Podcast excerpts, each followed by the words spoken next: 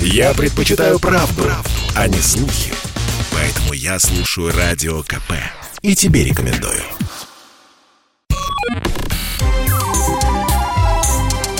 Не отключайте питание радиоприемников. Начинается передача данных. Здравствуйте, друзья! В эфире передача данных у микрофона Мария Баченина.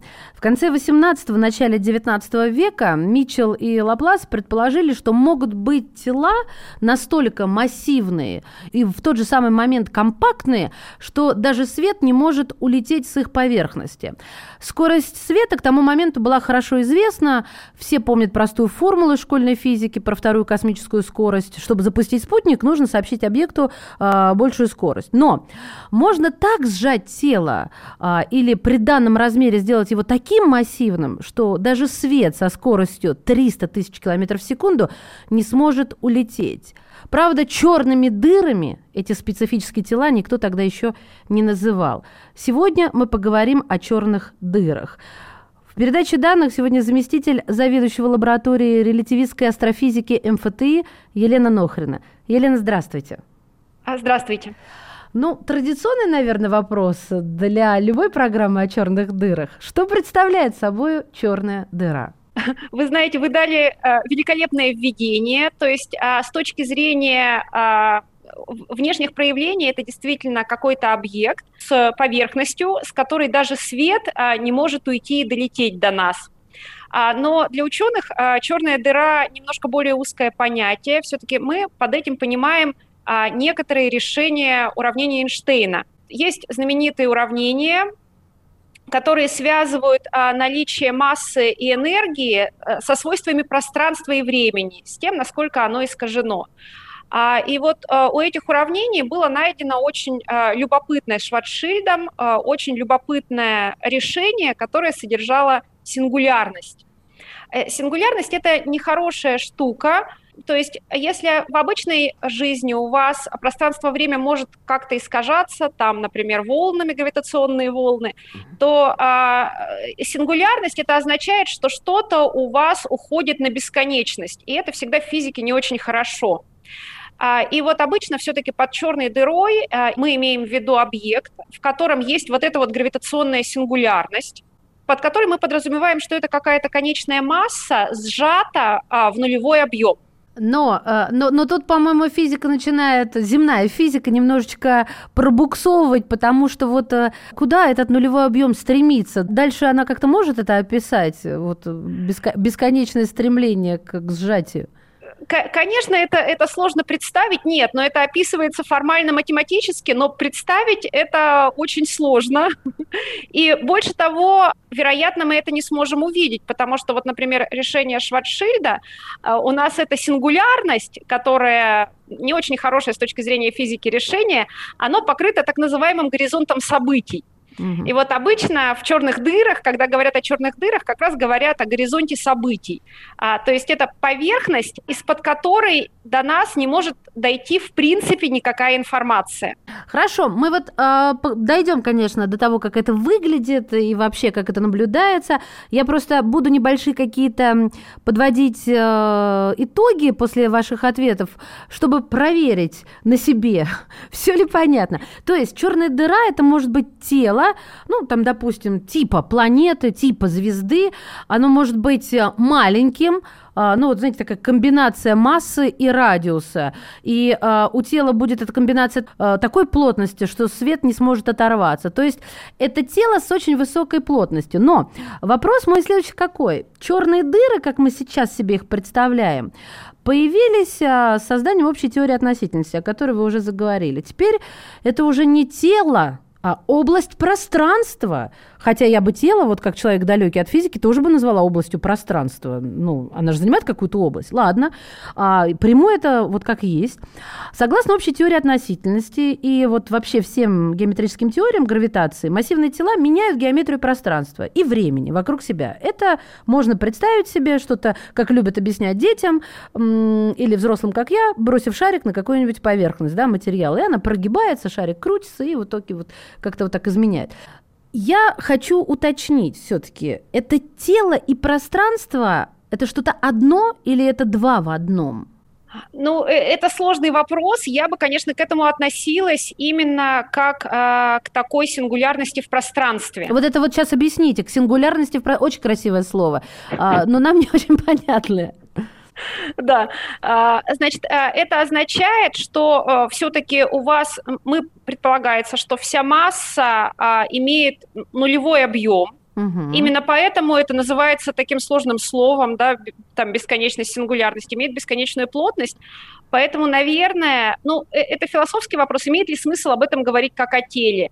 Но, наверное, скорее все-таки черная дыра – это такое искажение пространства, где в центре у вас сидит э, там, бесконечная плотность. Потенциально это имеет горизонт событий. Вот знаете, То есть это все-таки... Лен, хотела вас спросить, mm-hmm. как у физика, как физик-физик, как не физик-физика.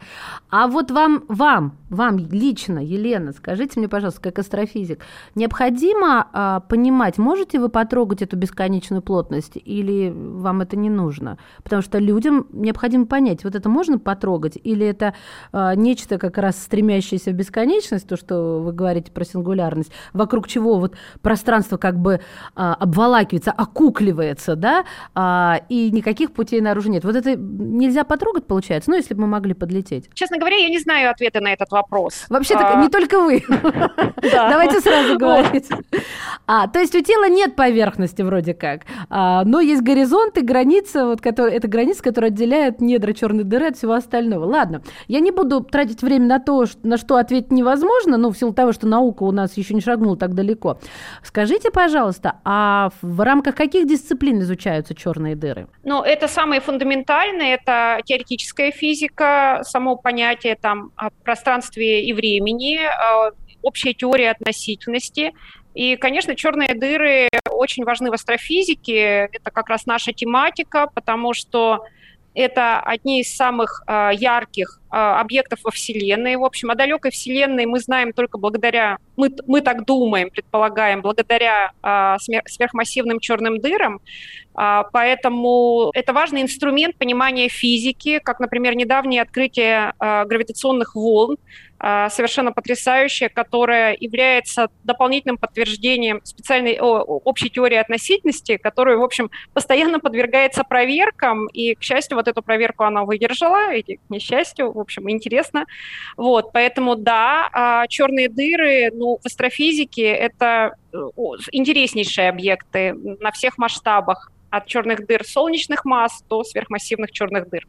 А правда ли, что существуют специально обученные люди, которые все время э, пытаются как-то представить себе гравитацию, ну вот в контексте теории относительности по-новому, но до сих пор это никак не получилось? Наверное, вы говорите о квантовой гравитации, но я, я боюсь произносить слово квантовое, да. А, потому что однажды я пыталась э, понять кое-что из квантовой физики. Вы даже, видите, я не пытаюсь обозначить, что это было, потому что пониманию моему еще это не подвластно. Хорошо. А откуда они возникают, эти черные дыры? Это нам известно? Есть модели. Мы можем предполагать. А, значит, а, самый, а, наверное, надежный процесс образования черной дыры, в которой мы думаем, что мы более-менее понимаем, это образование черных дыр солнечных масс в результате взрыва ну, достаточно массивной звезды. То есть Солнце после себя не оставит черную дыру, подсказывают нам теории. Uh-huh. Вот. А, но звезде, звезда должна обладать достаточной массой, там 60, 80, несколько десятков масс Солнца. И а, в результате взрыва сверхновой в центре э, действительно может образоваться черная дыра там, с массой порядка солнечной массы там, 1,10. Далее есть сверхмассивные черные дыры, и тут, конечно, это более загадочные объекты, потому что а, там речь идет о массах 10 в 6, 10 в 9, 10 в 10 масс Солнца. И люди считают такие модели, как может эволюционировать какая-то первоначальная черная дыра относительно небольшой массы, она может расти за счет аккреции, то есть э, притягивания, втягивания вещества извне. Дальше очень важный процесс слияния черных дыр, когда у вас, естественно, скачкообразно тоже довольно быстро увеличивается масса. Но вообще э, эти процессы очень любопытные, потому что мы заглядываем с помощью э, вот, активных ядер галактик, квазаров, мы заглядываем очень далеко в прошлое, на очень далекие расстояния, которые были совсем недавно, после, после большого взрыва, и э, там мы тоже видим эти сверхмассивные черные дыры, и вот как за такой короткий срок могла набраться такая гигантская масса, это, конечно, э, ну, э, требует изысканных объяснений, да. Друзья, прервемся буквально на несколько мгновений и продолжим эту увлекательную и, вы знаете, удивительно динамичную беседу. Заместитель заведующего лаборатории релятивистской астрофизики МФТИ Елена Нохрина в передаче данных. Я слушаю Радио КП, потому что здесь самая проверенная и оперативная информация. И тебе рекомендую. Не отключайте питание радиоприемников. Начинается передача данных. Мы снова в эфире. Здравствуйте. Это передача данных у микрофона Мария Баченина, а в гостях у нас заместитель заведующего лабораторией релятивистской астрофизики МФТ Елена Нохрина. Меня, знаете, больше всего цепляет, что вот это куда-то, вот говоря о происхождении черных дыр, э, что наступает момент, когда по каким-то законам, как я это понимаю, если не так, то вы меня поправьте, а, что скорость света а, становится, скорость звука, простите, становится больше скорости света при наступлении определенного этапа событий. А это один из абсолютных пределов, и дальше все должно куда-то, ну, как вот выражаются астрофизики, схлопнуться. И вот это куда-то в разумной физике а, не может быть ничем иным, кроме черной дыры. До какого-то времени мы, собственно, в теории предполагали вот благодаря вот этим рассуждениям наличие черных дыр. Но в 2020 году присуждена была Нобелевская премия по физике а, трем ученым э, за то, что была сфотографирована, как говорят, соответственно, обыватели, черная дыра. Вот мне, Елена, очень интересно узнать, а вот с этого этапа это начался какой-то новый виток в нашем знании о черной дыре, в нашем изучении. Что за этот год произошло? Что нового? Или вот все как шло постепенно, так и шло? А, ну нет, конечно, а, наверное, черные дыры в последние годы, это не только 20 год, э, дали гигантский прорыв, мне кажется, потому что началось все с наблюдения э, гравитационных волн э, несколько лет назад. Ну, а, значит, Нобелевская премия 2020 года – но прежде всего она связана с такими очень точными наблюдениями, любопытными. Это э, исследование движений звезд, близких э, к нашей родной сверхмассивной черной дыре в центре нашей галактики. Она э, так, такая не очень сверхмассивная, там несколько миллионов масс Солнца. И вот команда наблюдателей довольно долго промеряла очень точно, с высочайшей точностью, траектории звезд вблизи вот этой вот точки в которой как бы ничего нет. Сосет или нет, проверяли? Извините, перебиваю. Ну вот просто некоторые думают, что черные дыры это а, всо... Э, они летают и засасывают галактики, планеты. А, тут, наверное, нужно сказать, что черная дыра это плохой пылесос. То есть к нему надо поднести очень близко что-то очень легкое, чтобы оно засосало. Черные дыры не сосут. Вот слоган нашей программы. Тем не менее, да, продолжите, пожалуйста, извините, да. что я вклинилась. Нет, это отличный пример, э, и в этом проблема с нашей черной дырой, потому что, конечно, она к нам ближе, ближе всех сверхмассивных массивных черных дыр. И мы бы с удовольствием, сейчас я расскажу про вот тень черной дыры, мы бы с удовольствием на нее посмотрели, но проблема в том, что она мало чего всасывает, и поэтому мы, мы там практически мало что можем видеть. А вот зачем нам это видеть? А, вот, вот зачем нам нужно, чтобы черная дыра что-то всасывала? То есть нам нужно как бы кинуть какой-то предмет туда, и чтобы он упал, как говорят, почему-то говорят на черную дыру. Я, мне очень хочется сказать в черную дыру, как по-русски нормально выражаемся всегда мы.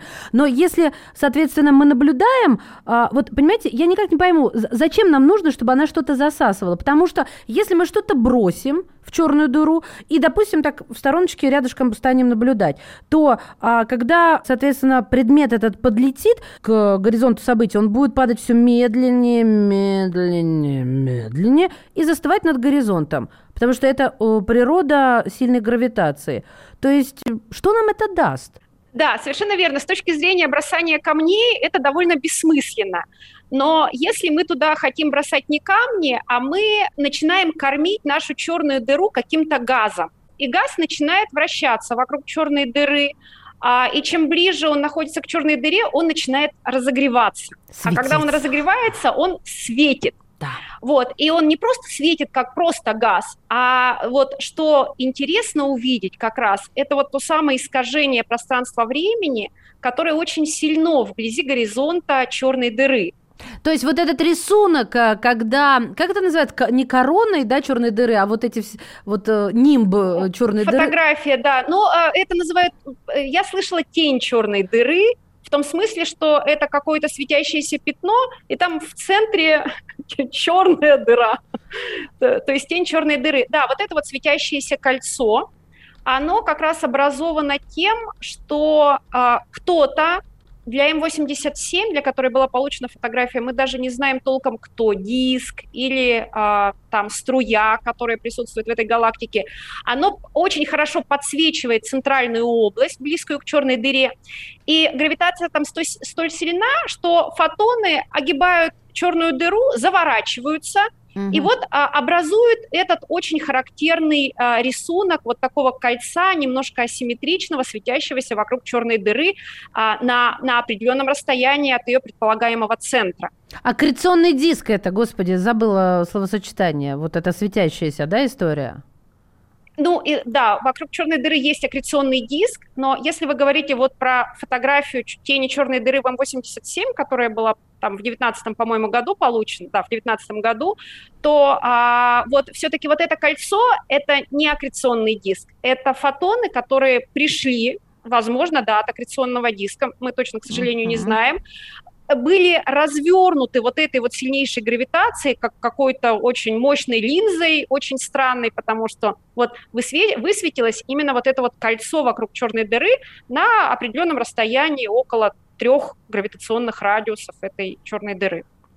Отличительная черта черной дыры, о которой все слышали, это наличие горизонта событий. А, правда ли, что продемонстрировать наличие горизонта фантастически сложно? Ну да, это, наверное, нужно процитировать Льюиса Кэрролла, что а, мне, бы, мне бы с такого расстояния не увидеть никого. То есть это нужно не увидеть поверхность. Подождите, объясните, а то у меня сейчас мозг взорвется. Что за... Я просто-напросто действительно... Тут э, Алису, когда начнешь читать уже спустя лет 20 э, после первого прочтения, нужно немножко переформатировать матрицу своего мозга. А вы сейчас в конце рабочего дня начинаете со мной шутить. Так, объяснитесь, пожалуйста. Да, хорошо. Ну, смотрите, а, считается, что одним из а, тестов, чтобы проверить, что тот компактный объект, который мы наблюдаем, это действительно черная дыра, и у нее наличество, э, имеется в наличии горизонт событий, вот эта вот специальная поверхность.